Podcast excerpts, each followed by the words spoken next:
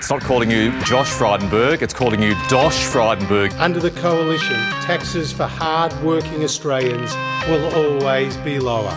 You know, I, I don't hold a hose, mate, and I, I don't sit in the control room. They're answers that only can come from Victoria, I'm afraid, because that's not my job. But I ain't spending any time, though, because in the meantime, every three months, a person was torn to pieces by a crocodile in North Queensland. G'day, listeners, and welcome to Hard Hats and Hi Viz, the podcast that refuses to wear either. While digging through the entrails of the Australian federal election, the election has been won and lost, but there's still much, uh, still so much going on that we're hanging in there. And we'd like to remind our listeners uh, to help us spread the news of Hard Hats and Hi Viz give us a review on your podcast app and give us a jump on social media if you like what you're listening to. You can drop me a line on Twitter on Jack on at Jack the Insider or send us a letter to the conditional release program at gmail.com. We would love to hear from you, and your correspondence may even end up in the show, including a little bit that we've got at the end of today's show. So here we are. I'm Jack the Insider, Peter Hoysted to my mum, and joining me today, as per his Hong Kong Jack. G'day, Jack. G'day, Jack. Well, mate, the shadow cabinet has been announced, and uh, it would seem that Morrison, many of the Morrison acolytes, have been given their marching orders or at least demoted. Um, we might remember Stuart Robert, the uh, minister for the outgoing minister for social security, who um, had the uh, most expensive uh, internet uh, available in Australia. He's gone uh, as well as uh, people like Linda Reynolds. God, she had to go. Uh, Alex Hawke has been demoted. Melissa Price, Keith Pitt, uh, Andrew G. Sort of want have been given their marching orders. Have you had a good look at the uh, shadow cabinet list? Oh, I've cast my eye over it. It doesn't really matter a great deal, does it? They're, they're, they're just spokespeople for the moment, you know. Uh, Marise Payne, uh, the outgoing uh, Minister for Foreign Affairs, had asked not to be considered for a prominent role. I believe she is the uh, uh the uh, spokesperson assisting the Prime Minister. Um, perhaps, so she's, she, perhaps she's going for a holiday in the South Seas where, she didn't where she didn't go uh, when perhaps she ought to. Fiji, you think? Yeah, yeah. You think, Jack? Yeah, Fiji yeah. and Solomons, maybe. Fiji, you know, the Tonga, you know, anywhere up there. Yeah. 10 of the 20, 10 of the 24 uh, member uh, shadow cabinet are women. Uh, well, uh, the 24 uh, shadow uh, spokespeople are women, including Deputy Sussan Ley. Jane Hume has been given a promotion, and Andrew Hastie, who was lucky enough, he had a swing against him in WA, Jack, well below the 10% average. I think it was about six and a half. Um, so he's got a bit of a personal following there in his seat. He goes okay, I think, Andrew. I think he's, he's, pretty... he's, the former SAS chappie, isn't he? Yeah, that's right. Yeah, yeah. yeah. He, I think he showed himself in the uh, uh, Robert Smith trial to be a person of pretty pretty substantial uh, integrity. And also, in regard to his remarks on China, uh, that a lot of people thought were a bit extreme initially, but I think he sort of got China fairly right. But yeah. um, how does how does Dutton handle opposition now? What does he have to do? Uh, well, I think Dutton's a, a pretty good choice um, uh, as opposition leader, but we have to remember that there is, hasn't been a single instance where we have changed government in Australia and the losing party has appointed a, a new opposition leader, and that opposition leader has gone on to be prime minister. Not one.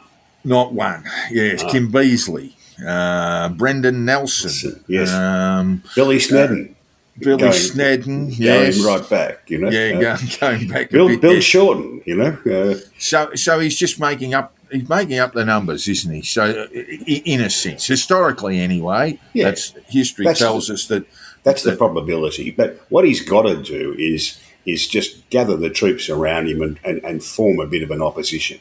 And um, and, and I think he's a good choice for that because he's an excellent communicator.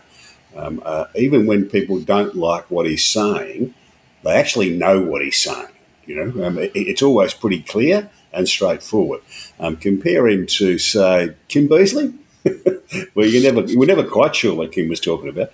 Um, uh, Um, and uh, or, or Bill Shorten, for that matter, not a great communicator, you know. But the, the opposition leaders who go okay are the ones who can deliver a, a pretty consistent and straightforward message, and he's pretty good at that. Um, uh, the um, the next thing they've got to do is forget all this stuff that's in the newspapers about whether you shift the Liberal Party to the left or the right or you know whatever you do about that. The Liberal Party really only succeeds when it's a, um, a centre right party yeah. that has both conservatives and moderates in it. Um, um, and they can battle it out within the party, um, but that's what you need for the Liberal Party to succeed. Um, and I think moder- I think Dutton seems smart enough to work that out. Uh, yeah, look, uh, I've written a, a, couple of pieces about it now. Um, and uh, that's pretty much the way I'd go with these things. Any sort of shift away from the centre would be a disaster.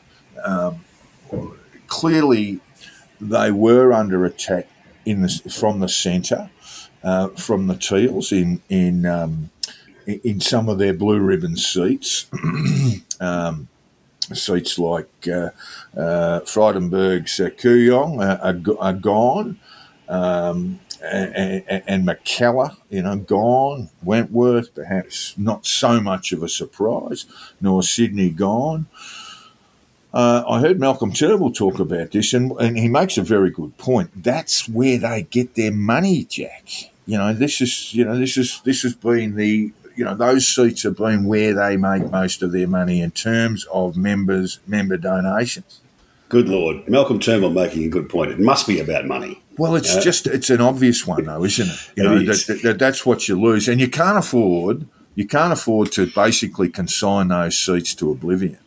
No, no, but you have, but you have to remember that if you turned the Teals into a Teal party, there was absolutely no way that a Teal party could win government with their policies. No, that's that's the get out. I mean, that's that's what they need to basically argue. They need to argue their points a little bit better than they did in the because uh, because the Teal Party with their policies, their emphasis emphasis on yeah, on climate change and the um, and the integrity of government wouldn't win enough seats uh, across the breadth of Australia to go anywhere near forming government all the Teal Party can do is win the richest 10 or 15 seats. You know, um, at, at, best, a Teal Party could win the richest 10 or 15 seats in Australia. It does cause all sorts of problems, but they can't. But, but what I'm saying to you is that the Liberal Party can't just, you know, shrug their shoulders and, and and then say, well, well, we'll pick those up in the suburbs or in regional Australia. That's a bizarre sort of way of thinking. And I did notice it was mentioned by uh, uh, the uh, uh, former member for Kew. Oh, I think he's still a current member for Kew, but he, he will lose, uh, has lost his pre-selection. Tim Smith, uh, that great genius from Victoria, um, that he said that they needed to give need to give these areas up and go and fight in the suburbs. Tim Smith, he'd need well, he'd need to drive sober, but he'd it also he'd need he'd, he'd need a map to find them, wouldn't he? Probably. The outer suburbs? Yeah, I, don't think you give up I don't think you give up suburbs, but I don't think you chase them in the same way that um, Labor hasn't ever really tried to chase to win Melbourne back.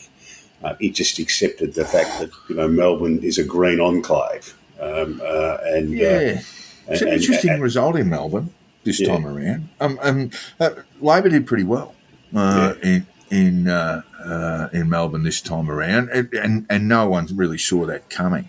Um, but, but Labor's been smart enough to say, look, we're not going to try and outgreen Adam Bandt in Melbourne with our policies yep. overall, because if we do that, we won't win anywhere else. Mm. Um, mm. And that applies to the Teal. So, um, you know, I, I, actually think this is the first election where the pro climate change party has really won for a while.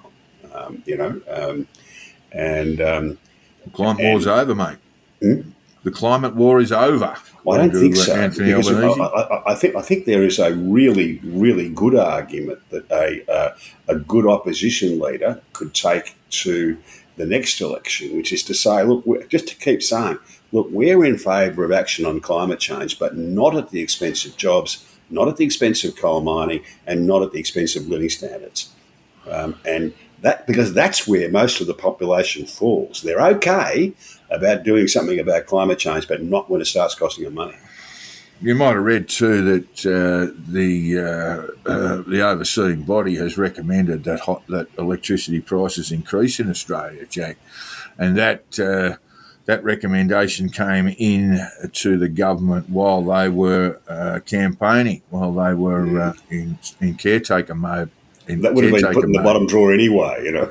uh, and then Dutton, yeah, well, yeah, they certainly did because they continued with this Frydenberg and and uh, and the energy minister uh, Taylor uh, were, were were running around saying uh, uh, uh, energy prices will be cheaper under the coalition. Well, they were sitting on that. That was straight out dishonest, and and. Um, uh, and of course, uh, Peter Dutton has kicked off uh, his uh, leadership by saying pretty much the same. It's uh, a pretty shameful episode, really, that they did have this. They were sitting on this uh, electricity prices rising. It's got to the point where some of the smaller retailers, Jack, are saying you can't. You, please don't stick with us because we won't be able uh, uh, to to keep your electricity prices down, and you'd be looking at at least a well hundred percent plus increases in your electricity through through us. Well, that's Um, not that's not going to change the debate on climate change in the teal seats because all of those, nearly all the people in those seats can afford to buy it. And Oh, that's right. about- yeah, and and you know um, the, the classic image to me of the teal campaign. Um, I, was, I keep seeing photos of brand new um, SUVs, Porsche Cayennes, and whatever, pulling up outside somewhere, and people unloading the teal sandwich boards. And I thought that's just perfect. You know, you can afford to pay extra. You can afford for your for your power. You can afford to pay extra for your petrol. Um, but those same factors don't work um, once you go once you go past what is what, what's the what's the curtain wall in Sydney, South Dowling Street. South Dowling Street might be a little bit broader than that now. Yeah. Uh, I, I mean, it, it, while while the Teals haven't indicated that this is the case, that uh, you know they could win. They could win a seat like Bennelong, for example. Yeah, they, they could snap Yeah, that up from Labor. Um, they will be prominent. We know So perhaps, this. so perhaps the Sydney fish market's no longer the end of the known world. no, no, we know we, we, we, we're we're going uh, we're going well into the inner west. I think um, uh, they are going to be prominent in the Victorian state election as well, where they are going to contest Kew. I'd expect them to win Kew. I'd, I'd expect no, I won't I won't expect them to win Hawthorn because the former Liberal member is actually a moderate and quite a decent fellow, former Attorney General. I think he'll be returned, but they're going to run in places like Brighton, Jack, um, where they could have a real impact again on the Liberal Party's ability to win seats. I guess what we can say is that, that in the long run, we're going to have bigger crossbenches than we've had before uh, across our state and federal parliaments. I think Victoria's a little bit of an outlier. You know, um, know with apologies to Bill Hayden, I I think a drover's dog could beat um, uh, uh, the Liberal Party candidate. That's your I guy. Yeah, oh, yeah, yeah, well, yeah, yeah, yeah, yeah. No, look, there, there, there, it is a party that is that is veered to the right. I mean, it, it, it's it's a party that um, has veered to the Christian right, if you like. I mean, in the state council, there's just a predominant number of Mormons there, which is hardly representative of Middle Australia or the centre, as we like to say. So, uh, I mean, if you wanted an example of how things can go badly wrong, if you do make these shifts, ideological shifts, the Victorian Liberal Party would be a pretty good example. Do they go door knocking in pairs? Would you like to come in for a tea or coffee? no, no, no, no, no. Can't do that. In, Um, in, in, the, in the sensible shoes and the and the, and, the crisp white short the, sleeve the, shirts. white, You the know? white shirt, yeah, yeah, look, yeah. Look, yeah, that could that could be happening, yeah. So you can see what happened, and it happened actually in 2018 in the Victorian state election. There, they almost lost Brighton to. to a young fella who was uh, the Labor candidate who was uh, first year Melbourne Uni Law. Yeah, he only just Uh, he was ahead on the count Yeah, overnight. Yeah, Yeah, Uh, 23, I think he was, wasn't he? Yeah. yeah. yeah, he mightn't have been first year, but he was pretty young, and, and he was he was ahead. Uh, he was ahead on the two party preferred um, uh, overnight. So, what the Liberal Party has done even further to estrange itself from it from the community is basically I, I think it's I think it's three elections now, three federal elections now, where the New South Wales body has basically had to had to uh, had, had to step aside, and all the branches had to step aside while the political leadership, either from Canberra or from Sydney, had determined what the pre-selections of candidates were going to be. Yeah, this is a bit of a problem for, for both the big political parties these days, is that as the membership of both those parties has diminished, um, the political nature of those memberships has shrunk, and it's shrunk away from the centre towards the edges. Um, uh, there's a bit of an argument, I think, that a US style primary system might be better for electing um, uh, uh, candidates than our current setup. I mean, I, I, know the Labor Party struggles with this as to how to pre-select people for um, uh, for uh, suburban um, middle ring seats um, uh, without being run over by the the socialist left types. You know? But yeah, by, well, by the factions generally. I mean, look what, what what we saw in Fowler was basically uh, the, the, the old uh, uh, the old exercise of parachuting in a candidate and a factional deal uh, in the form of Kristina Keneally. It was a complete and utter disaster, and she lost a seat for Labor, which should not be lost. That's the point. And they had a very good local candidate, mm. um, but uh, but they they shot they shot him down. Uh, local Vietnamese uh, lawyer, I believe, uh, shot him down and and and and, and parachuted uh, Kristina Keneally in, and it was a disaster.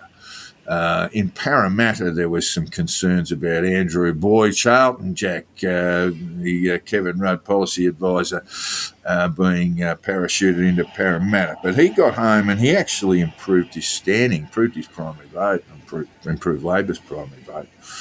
Um, uh, and, and maybe there are some other factors just besides the individual candidate there. What you mean besides besides him not being Kristina Keneally?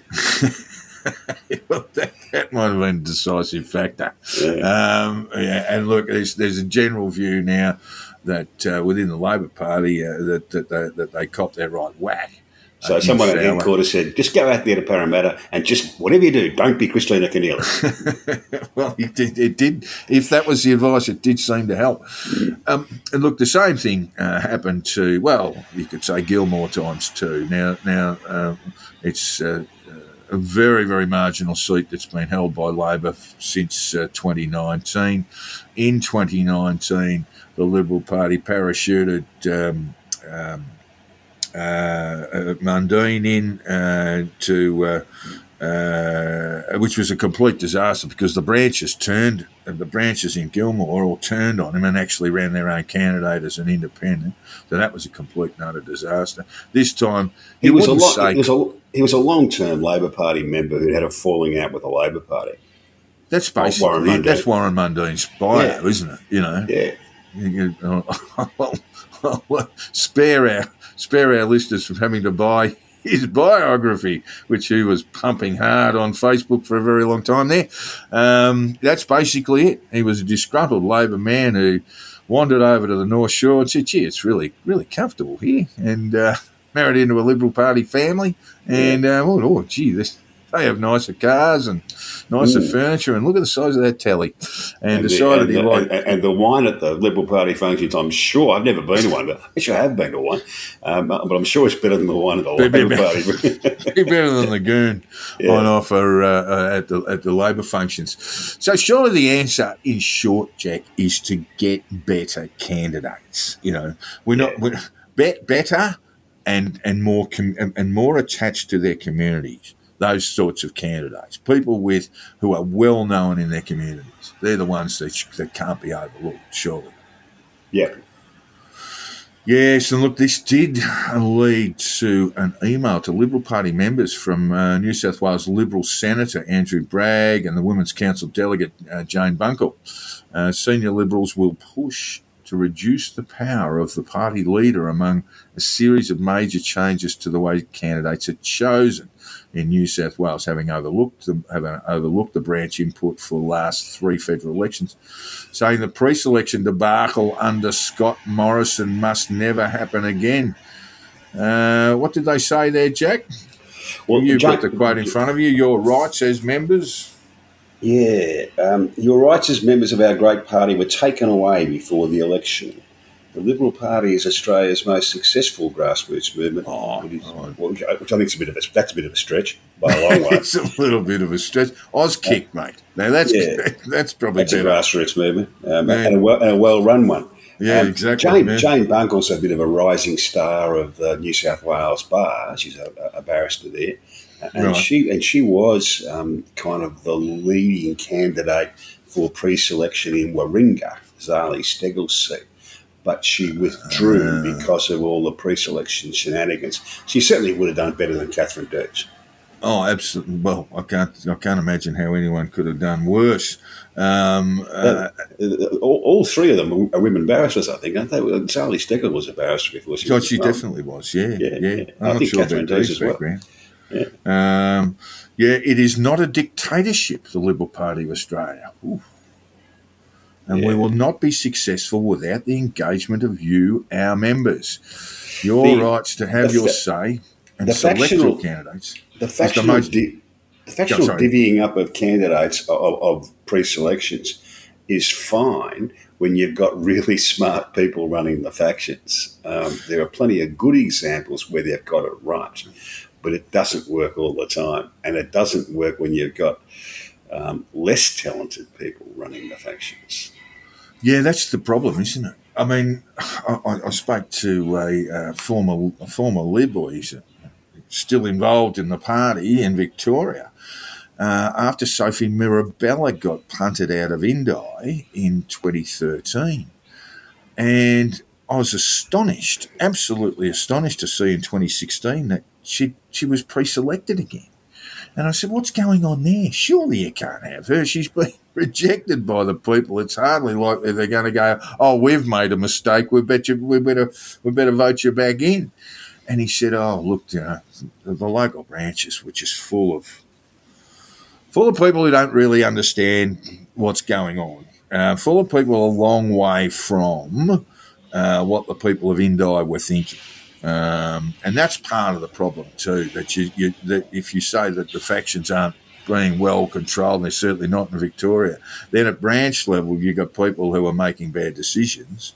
It's almost like you do need some federal intervention. Yeah, well, the, the, the, factions in, in, in, say, in the, in the federal parliamentary Labor Party worked quite well when you had hardheads like Robert Ray and uh, and, and Graham Richard, Richardson, Richo, uh, uh, running you know the right faction and um, uh, and some old hardheads running the left faction. It kind of worked um, because they, they they tended to make good decisions. They tend to have good contacts all around the place um, to help them make good decisions, but these days, I just don't see the factional leadership being quite that quality. Well, there's a lot of uh, uh, internecine brawling in, in New South Wales. In Victoria, it's, it, there's less because those fights have already been won and lost. That you know that the, the moderates are kind of on the outer now in the Liberal Party. So so you, you've got a very strange situation there. Um, uh, all the polling tells us that that Dan Andrews will be re-elected there. It's still a long way to go. Of course, we've still got five months to go, more than five months to go. But if you haven't got a substantial opposition against you, you know, you, you, you're going to get voted in whether you're a good government or not. You're Yeah, that's get true. Re-elected. Whether Yeah, is, is Chairman Dan waiting for the party congress to anoint him? Is he? he's uh, it, look. uh, It's there was some really interesting federal uh, federal election money around his seat that showed a little bit of a shift to the Liberal Party. So I guess we can't say never say never, but look, all the Liberals are doing this time is 2018 all over again. You know, Matthew Guy, they just said, well, if you didn't like the original, try the sequel because it's going to be exactly the same. He's the bloke who was at the lobster restaurant, wasn't he? Know? Uh, yeah, he was the lobster with the mobster uh, stuff. Yeah. there was all of that, uh, and and they spent their time talking about African crime gangs and all this sort of nonsense. I'd, I'd venture also that. Uh, that Peter Dutton won't be doing a lot of campaigning in Victoria either. He's not popular there. Um, but um, uh, yeah, they, they, you know, with these sort of exaggerated problems of crime and so forth, African crime gangs, ethnicity, Dutton weighed into all of that. Um, and, uh, and it was a disaster because people, I don't think people really want to hear negative stuff. I mean, they really don't want to be told, well, they don't want to be told that their state's being run into the ground when they walk out their front door and say, oh, you know, the trains are running on time uh, uh, you know, everything seems to be working pretty well. Uh, whatever, whatever, whatever else I think about uh, about Dan, he, will he'll uh, he's told me he's told me what he's going to do and how he's going to do it, and and, he, and we've got three years of track record saying he's pretty pretty close to that. Oh, and they're building they're building new train lines and all that sort of stuff. Um, uh, you you and I can remember what um, a failing Labor government looks like. Um, uh, well, that's just tra- tram stands. tram stands. Look, it's all it's good to have trams on Spring Street, but not too many. um, not forty not 40 stationary trams. Yeah, I think, I, I, think we both became refugees in Victoria at the same time, didn't we? Yeah, uh, we and yeah. some of our friends in the Labor Party, the Victorian Parliament, would look out through the blinds from their yeah. offices and go, "Oh Jesus, oh, not, not good, gonna, not good. Are we, are we going to get belted or not?" Yeah. So look, let's let's move on to the more, far more important uh, business of government and of course, we know the Albanese, we spoke, spoke of that this last week, the Albanese cabinet. But we're talking, does size matter when it comes to cabinet, Jack? Uh, because the, uh, and one new Lord and Lion Eyes is the, the Hawke cabinet in 1983. if you ever want, if our listeners ever want a sense of, of, of talent assembled in one spot, it's a very good place to start looking. In that Hawke cabinet, there are only 15 members, Jack, and there were 12 in the outer ministry. Uh, the Albanese cabinet, and it's not unlike uh, the, the Morrison uh, cabinet uh, in terms of size, is 23 and with seven on the outer. Now, is that too big to be making good decisions, uh, making these arguments, good cabinet style government, uh, with uh, the minister making arguments and uh, other people sitting around trying to knock him off or her off? Um, uh, 23, is that too big? Yeah, I think it is. Um, you, have got to remember that first Hawke uh, ministry in the outer, not in the cabinet, in the outer ministry, there were people like Michael Duffy, Neil Blewett, Brian Howe, Clyde Kim, Holding, Kim, yeah. Kim Beazley, Clyde yeah. Holding. You know, um, uh, lots and lots of talent. Hawke was prepared to say, "Look, we know you're really good. We know you're really talented. We can't have too many around the cabinet table because it's just unwieldy." Um, that's uh, the issue, isn't it? So, yeah, I so, mean, look, as I say, this is not something that's peculiar to the Albanese government. This is no. something that's probably been going since going on since, well, I guess even even the Howard government, but certainly the Rudd government, where you had very large cabinets. Uh, so you've got 23 in there now. Yeah. Um, and uh, and seven on the outer. In, in Hawke's Day, it was 15 and 12.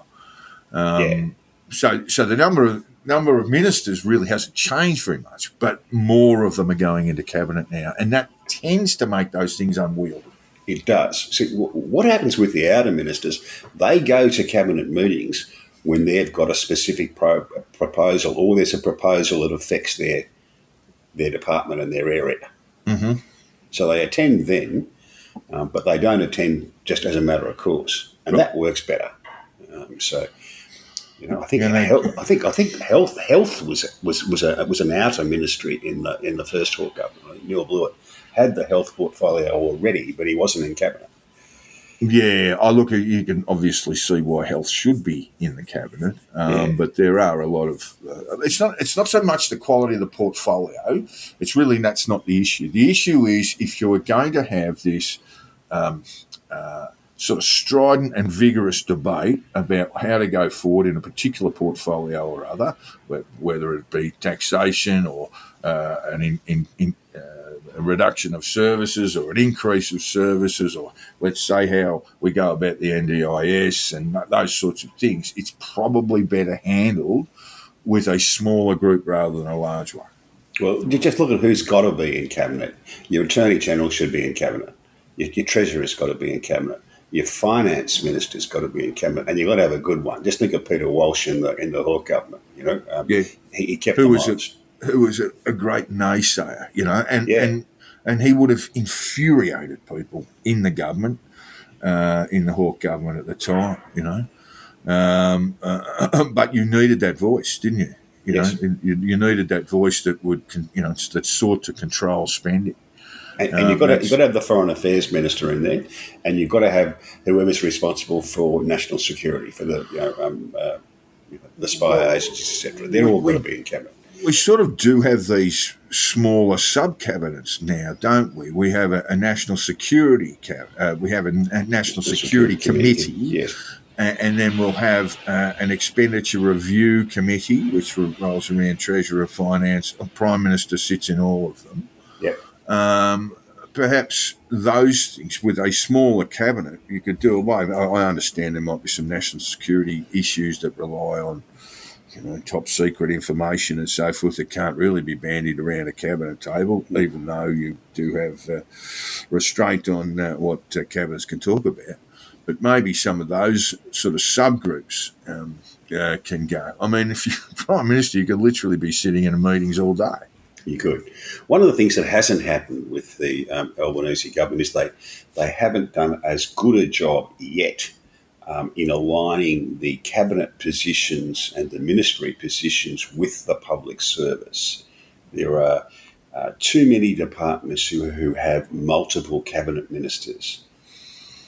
Um, the infrastructure, transport, regional development, communications, and the arts department will have four cabinet ministers uh, two of whom have major responsibilities Michelle Rowland for communications and Catherine King for infrastructure, transport, regional development, local go- government. Social services will have three cabinet ministers, two with ma- uh, major responsibilities Amanda Rishworth for social, social services and Bill Shorten for the NDIS. This just makes it too messy, too hard to get uh, uh, government departments and cabinet ministers to work well together. Um, and this is in contrast to the uh, Hawke, Keating, and Howard governments, who were all good governments, all successful governments, who had a much better alignment between the public service and the ministries. We haven't really seen the, the Night of the Long Knives either, have we? I mean, I think the only one that's, I've seen that's on its way.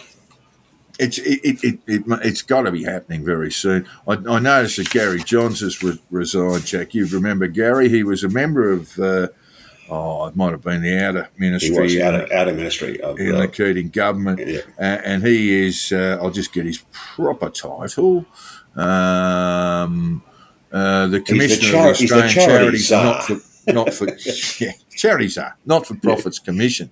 Uh, he has tendered his resignation, and that was, I think, somewhat gleefully received by uh, the relevant minister. That's uh, there, there, wasn't Andrew much restraint in the press release, was there, of the glee? No, uh, thank you, uh, thank you for doing uh, what we were what we were just about to do. Um, mm. That was that sense there. That look, there there has been a sense. I know he, he was a Hawke, he was a Keating government minister who sort of found God at the IPA after they lost government. Yeah, it was it was a bit of a transformation. He actually uh, uh, he and I had uh, a bit to do with one another when I, you know, for columns that I was writing at the Australian, and and um, look, uh, he he was uh, I think very strong in terms of charities for for um, jockeys, Jack, very strong.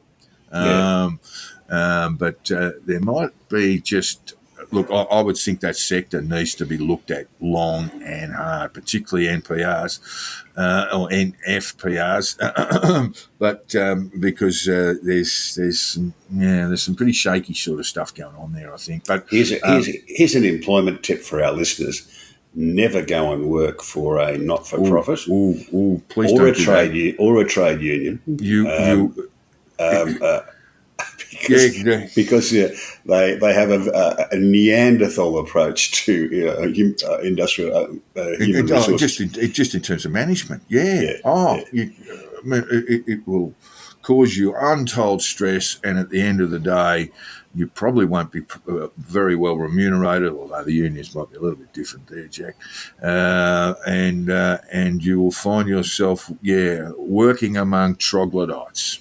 Um, to the sort of day to day, Jack uh, uh, Albanese uh, has visited Indonesia. I think he's on his way back now. Um, he's confirmed his attendance at the G20, where uh, Xi Jinping will obviously be will be in attendance, but also Vladimir Putin. How big's the table going to have to be?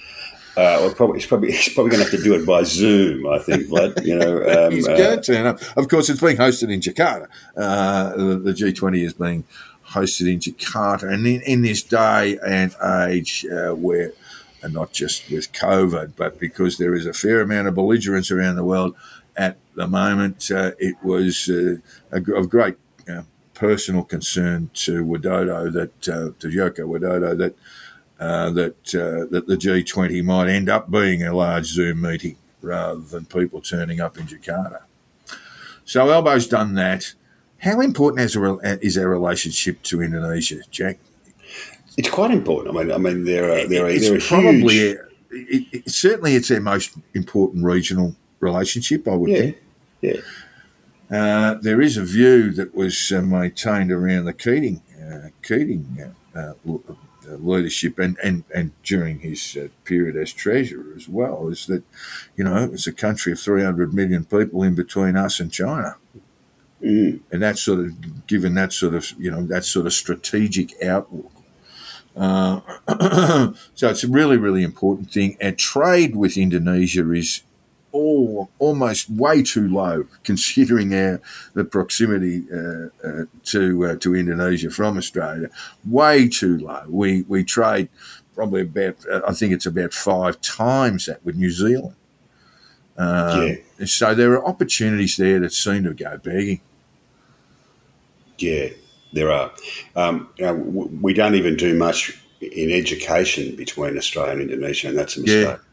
That, you know that, that is seen really more more in the Philippines, more in Vietnam, more in China, more uh, uh, more in Thailand. So yes, there, there, there's just so much potential in that relationship that's really not going forward. There is a free trade ag- agreement which uh, was actually negotiated during the Morrison years, and while I haven't had a good close look at it, it, it is time to start basically keying that in.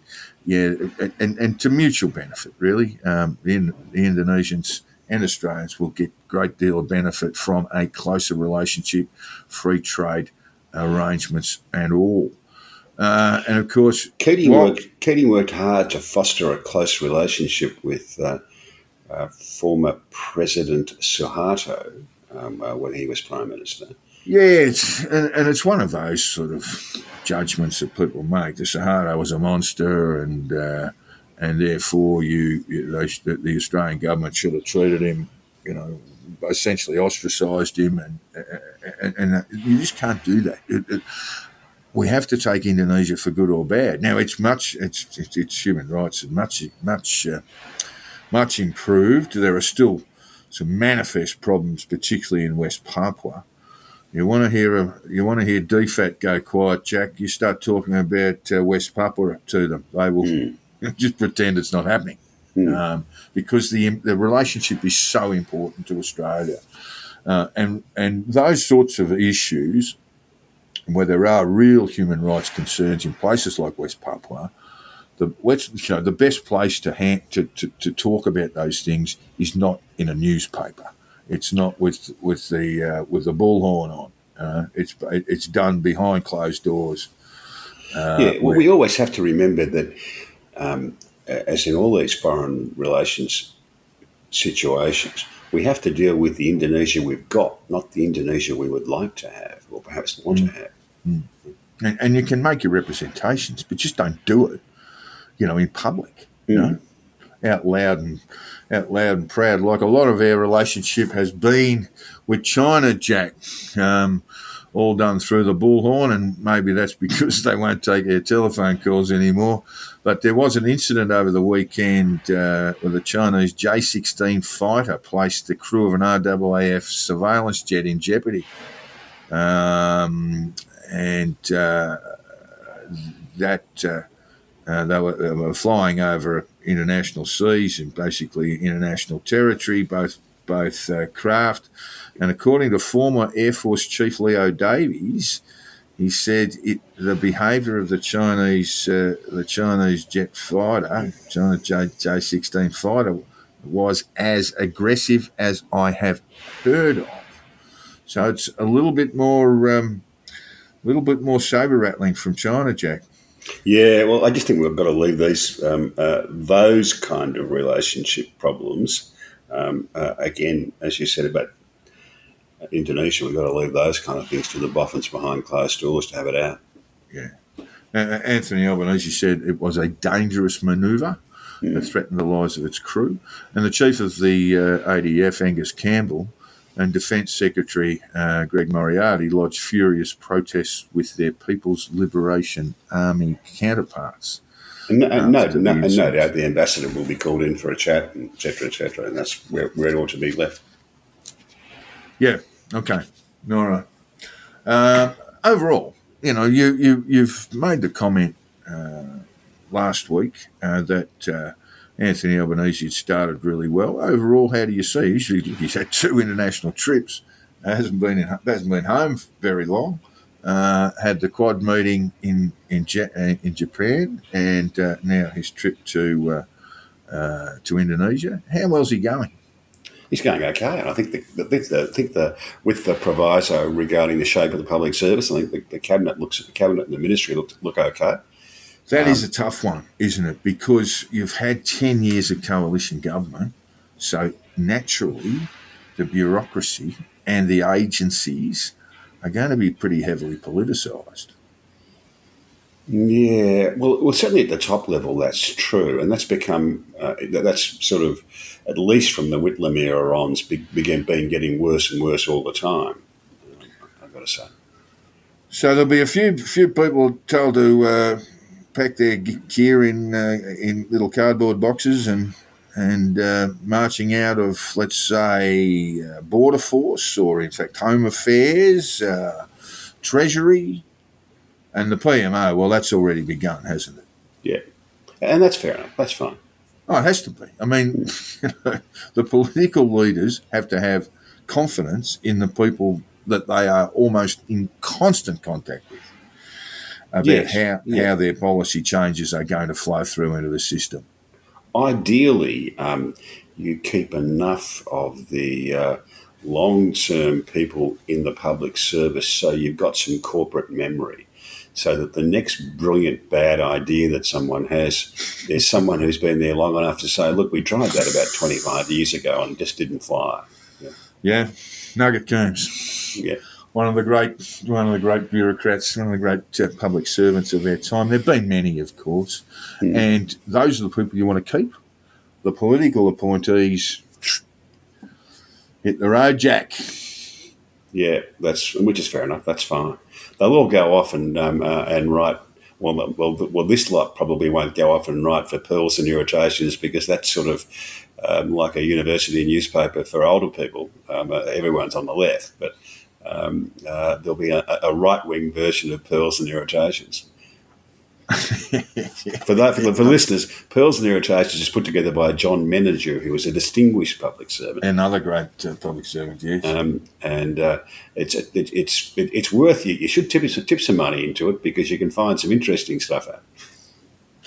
Well, it's kind of the way Australia works. That's that's the beauty of uh, of that. I mean, it's basically how Australia works. Yeah. Um, that's if you, that's if you've got any money left over from subscribing to our yeah, yes, yes. We'd, we'd, like to, like to do that first. Yeah. Um, I look. One issue that we haven't got into very much is uh, since the election is is polling. Now, you're perhaps not quite as uh, uh, fixated upon it as I am, as a bit of a pundit.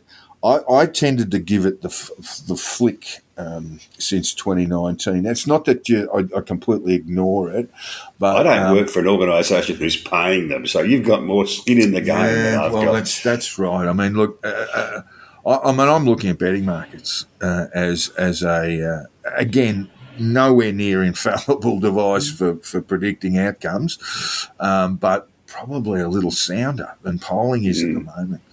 Uh, we saw most of the major polling companies. In fact, I think all of them. No one, no one got anywhere near the the the, uh, the uh, uh, uh, reduction in both both major parties' primary votes.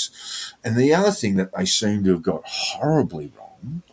I mean, Newspoll had Morrison on a negative thirteen approval rating, but it would seem to me that he was way more unpopular than that.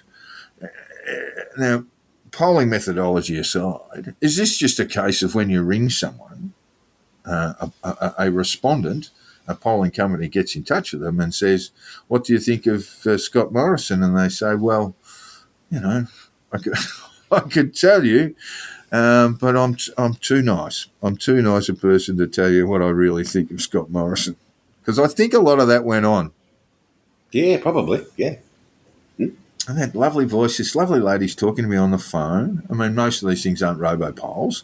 They're, they're conducted with a much broader methodology now in terms of getting hold of people who just don't have landlines, uh, talking to people uh, on, on mobile phones, talking to people, uh, a consistent group of people on the on the internet and so forth.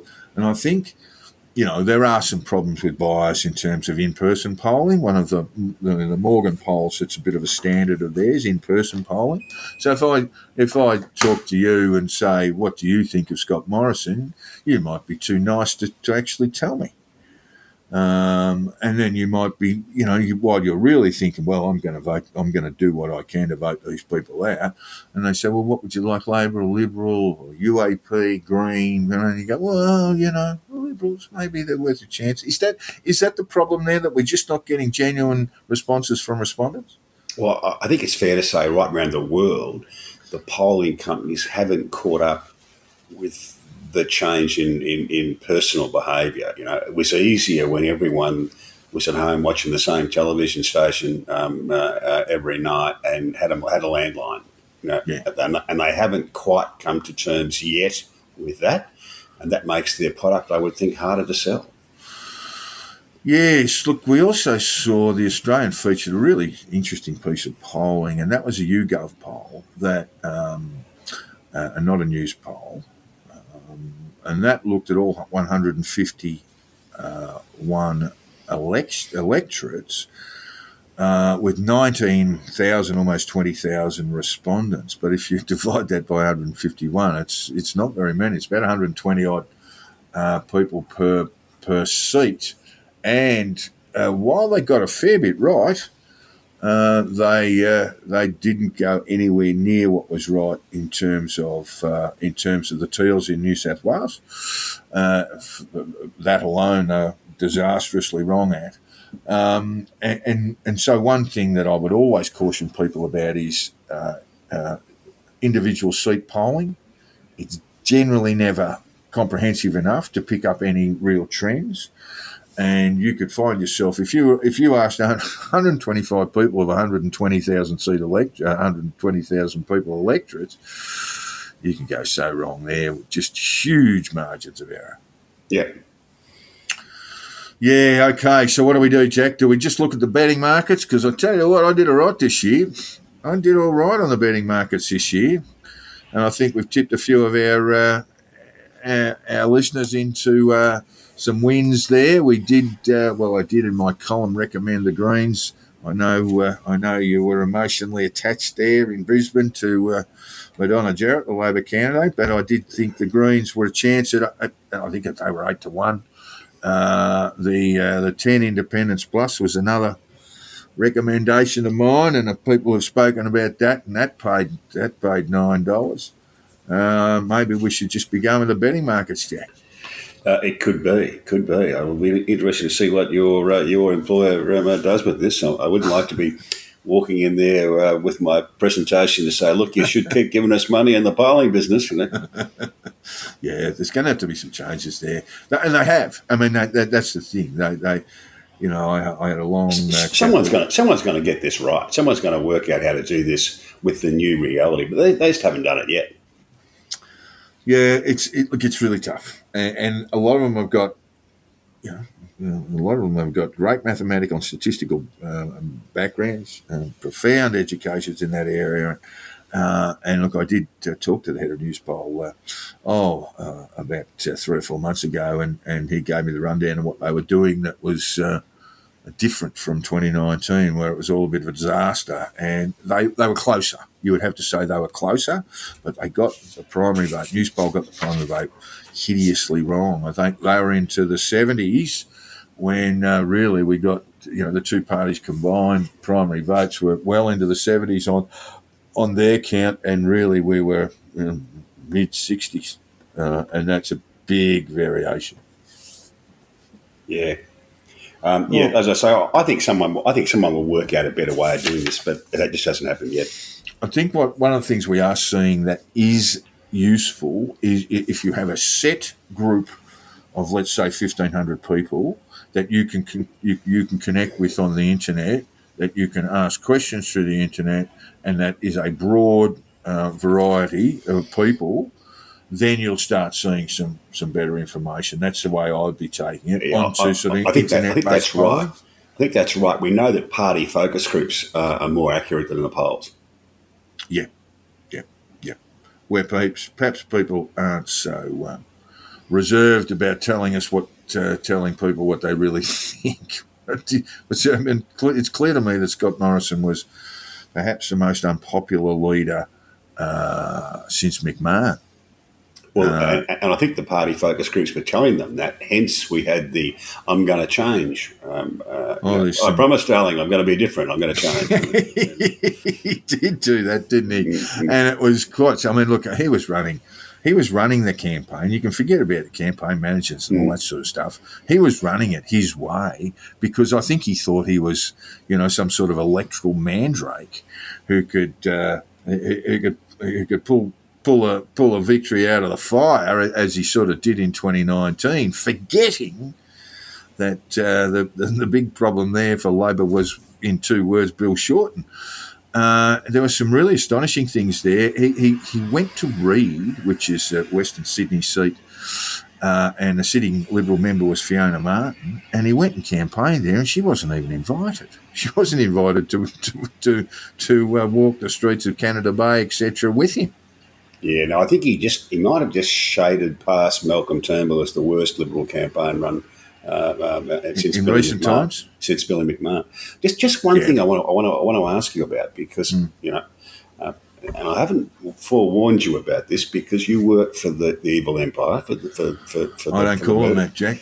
Yeah, for the Murdoch empire. Well, I, have got to keep him good with the rest of the population, you know, and with left Twitter, um, who clearly think they're legal. This happens post every time Labor wins an election that left Twitter, which is kind of an oxymoron, really, isn't it? You know, um, uh, they go a bit nuts, and they they're now saying um, that the Murdoch people should be banned from the ABC. Oh, is that a, is that the push? Is it? Um, yeah, this, this is this is the latest push that um, you know now that we've got a, a, a proper government, um, uh, there is no is room. This, is this an insiders thing? Is oh, it driven by it's, the insiders? It's, it's, insiders. It's Q and A. It's the drum. You used to be on the drum. Um, uh, yeah, I used to do the drum. Came yeah, that up yeah. as a bad joke. Um, and uh, and I do turn up on the insiders because I'm a big, uh, big, close friend and uh, and fan of uh, Mike Bowers. Mike Bowers, yeah, and yeah, producer Fiona Gutowskis. That's why I do that. It's the only bit of television that I really do. Yeah, but the but but, le- but left Twitter over the last uh, three or four days has been full of this that it's now time to make a stand and make sure that there are no people who work for Murdoch allowed on the ABC at all. Um, um, it's it's not only have we won the election, but we want to control the way people think. well, there, there is, of course, a, a bit of a push uh, backed by uh, Malcolm Turnbull and Kevin Rudd to hold a royal commission into News Corp, which is bizarre. I'd be happy to give uh, happy to give evidence there, by the way, if that ever happened. But it's bizarre because uh, it's hardly uh, it's hardly reflective of a free press, is it? I mean, here is here is we don't like what we're hearing from one group, so we're going to stomp all over them. Um, it, it, it's a form of McCarthyism, a form of left wing McCarthyism. That's how I often describe it. Do, I do encounter a bit of this on uh, on Twitter from time to time. Uh, others cop it much worse, I must say. But uh, the, the whole point of this is, and I, and I tell people this, and you know, it, it, it, it either goes in one ear and out the other, or or they just choose to ignore it. Um, every time I write a column for the Australian, I start with a blank piece of paper and no, repeat, no advice on what I should be writing. And if I get, if I receive some feedback, and I should from my editor from time to time, it's generally of the loved your column today, mate. Well done, you know. So I don't feel any sense of uh, control you know, I do not receive an email all in caps from Rupert Murdoch every at the start of every day. Uh, it's just a nonsense. And and furthermore, with that blank sheet of paper that I fill in to the to the extent of about fifteen hundred words every every or twice a week. Um, going on from that, if I did that at another media organisation, I guarantee you I would have way more editorial intervention, and I can and I can speak from experience at the ABC to a degree at Fairfax, albeit some time ago, and from independent media, where probably more intru- editorial influence is more intrusive than anywhere else, possible exception the ABC. So there you go. The dirty little secret is, of course, that the people who are on left Twitter don't want you starting with a blank sheet of paper. yeah, I guess that's it. Yeah, I mean, they, they, they, actually have an approved. They are they're more Catholic than the Catholics. They're more Catholic than the Pope these days. They have their own little list of. They have their own little canon of beliefs that are acceptable, and you must not stray from that. Yeah, like I say, I, have actually had a, a, couple of swipes at people over this over the journey. I, I, I, tend to avoid Twitter conflict because it's it's rather pointless. But you know, I've described and I've just come straight out about it. You know, you, you, your view is a McCarthyist view of the world. You know, are you now or have you ever been a subscriber to News Corp or a contributor to News Corp? Yeah. I mean, that's the kind of thought that's going on. Here. Absolutely. Yeah. Yeah. Yeah. Oh well. Look, I'm. I may never appear on the ABC again, Jack. Oh, woe is me. Um, you know, I'll, I'll, I'll, I'll, I'll cry, you know, for a couple of nights, you know, yeah, lose yeah. a couple of nights sleep, but then I'll then I'll be okay. Yeah. Um, I don't. I doubt that the ABC would be silly enough to pick up on that. No, we, no, no, no. There's there's just enough sensible people there. Yeah, uh, yeah well, you'd like to think so. Um, uh, we do have a listener inquiry, which we're delighted to take, and we encourage them, by the way. So we've got a little letter here from Tom, and now Tom, uh, Tom lives in the seat of Hinkler in, uh, well, in and around Bundaberg in Queensland, regional Queensland seat, and he's asked us to explain. Uh, and he says the third most popular candidate was the current mayor of Bundaberg, Jack Dempsey. It seems he put, this is according to Tom, being put being a mayor off to one side to be an independent candidate. Uh, and now the election is over. He has gone back to being mayor again and just seems to be acting like business as usual. So it, it, it was won by the Lib, wasn't it? This seat. It was won by the LNP, yeah. uh, Keith uh, Keith Pitt, won by the sitting member, sitting LNP member Keith Pitt. He did uh, experience a 4.4 swing against him, um, uh, and due mainly to the intervention of Jack Dempsey. Or that's the way it appears, Jack. So Tom was wondering, so. Hey, to the to the mayor of Bundaberg, how come you had a crack? Uh, you've uh, you've caused a bit of consternation to one of your former colleagues because Jack Dempsey was an LNP uh, uh, uh, member for Bundaberg in the state parliament. uh, police minister in the new, in the Newman government. So is he just causing a few problems? So I went and had a look at the numbers, Jack, and you've seen them too. In Hinkler, um, you've got uh, uh, a four percent swing against Keith Pitt, the sitting member. You've got UAP uh, with a few more votes than normal, or well than last time. They're up three percent. Uh, One Nation down, which is pretty much a bit of a standard for Queensland, down six percent. The Australian Labor Party vote was basically um, status quo on 2019, and uh, uh, Green's got about five and a five and a half percent, and Jack Dempsey here got thirteen thousand votes or thirteen percent of the vote. He didn't really harm Keith Keith Pitt, though, did he? He's I would say he's given him a helping hand. he might yeah. yeah. Because when we look at these, and we don't, I, I, I don't have the preference um, breakdowns to hand, um, but um, uh, in the end, two party preferred. Uh, Keith Keith's won the seat um, uh, 60-40 uh, against Labor, uh, with just 42% of the primary vote. So uh, obviously he's picked up some preferences from the United Australia Party and and and some from uh, One Nation who who got seven and eight percent of the vote respe- uh, respectively, and then we've got um, uh, and then we've got Jack the Independent. I'd, I'd suggest that those preference flows were, were going probably about ninety. I'm guessing, but 90-10 uh, towards Keith Pitt. Now you might say that he that uh, that Jack might have been uh, parachuted in there to help uh, Keith along. Could the fix have been in? Maybe. Yeah. Fix might well have been in. The issue of him being mayor, and I was I was wondering this too, Jack, uh, before we started the program. Talk to talk to you about it.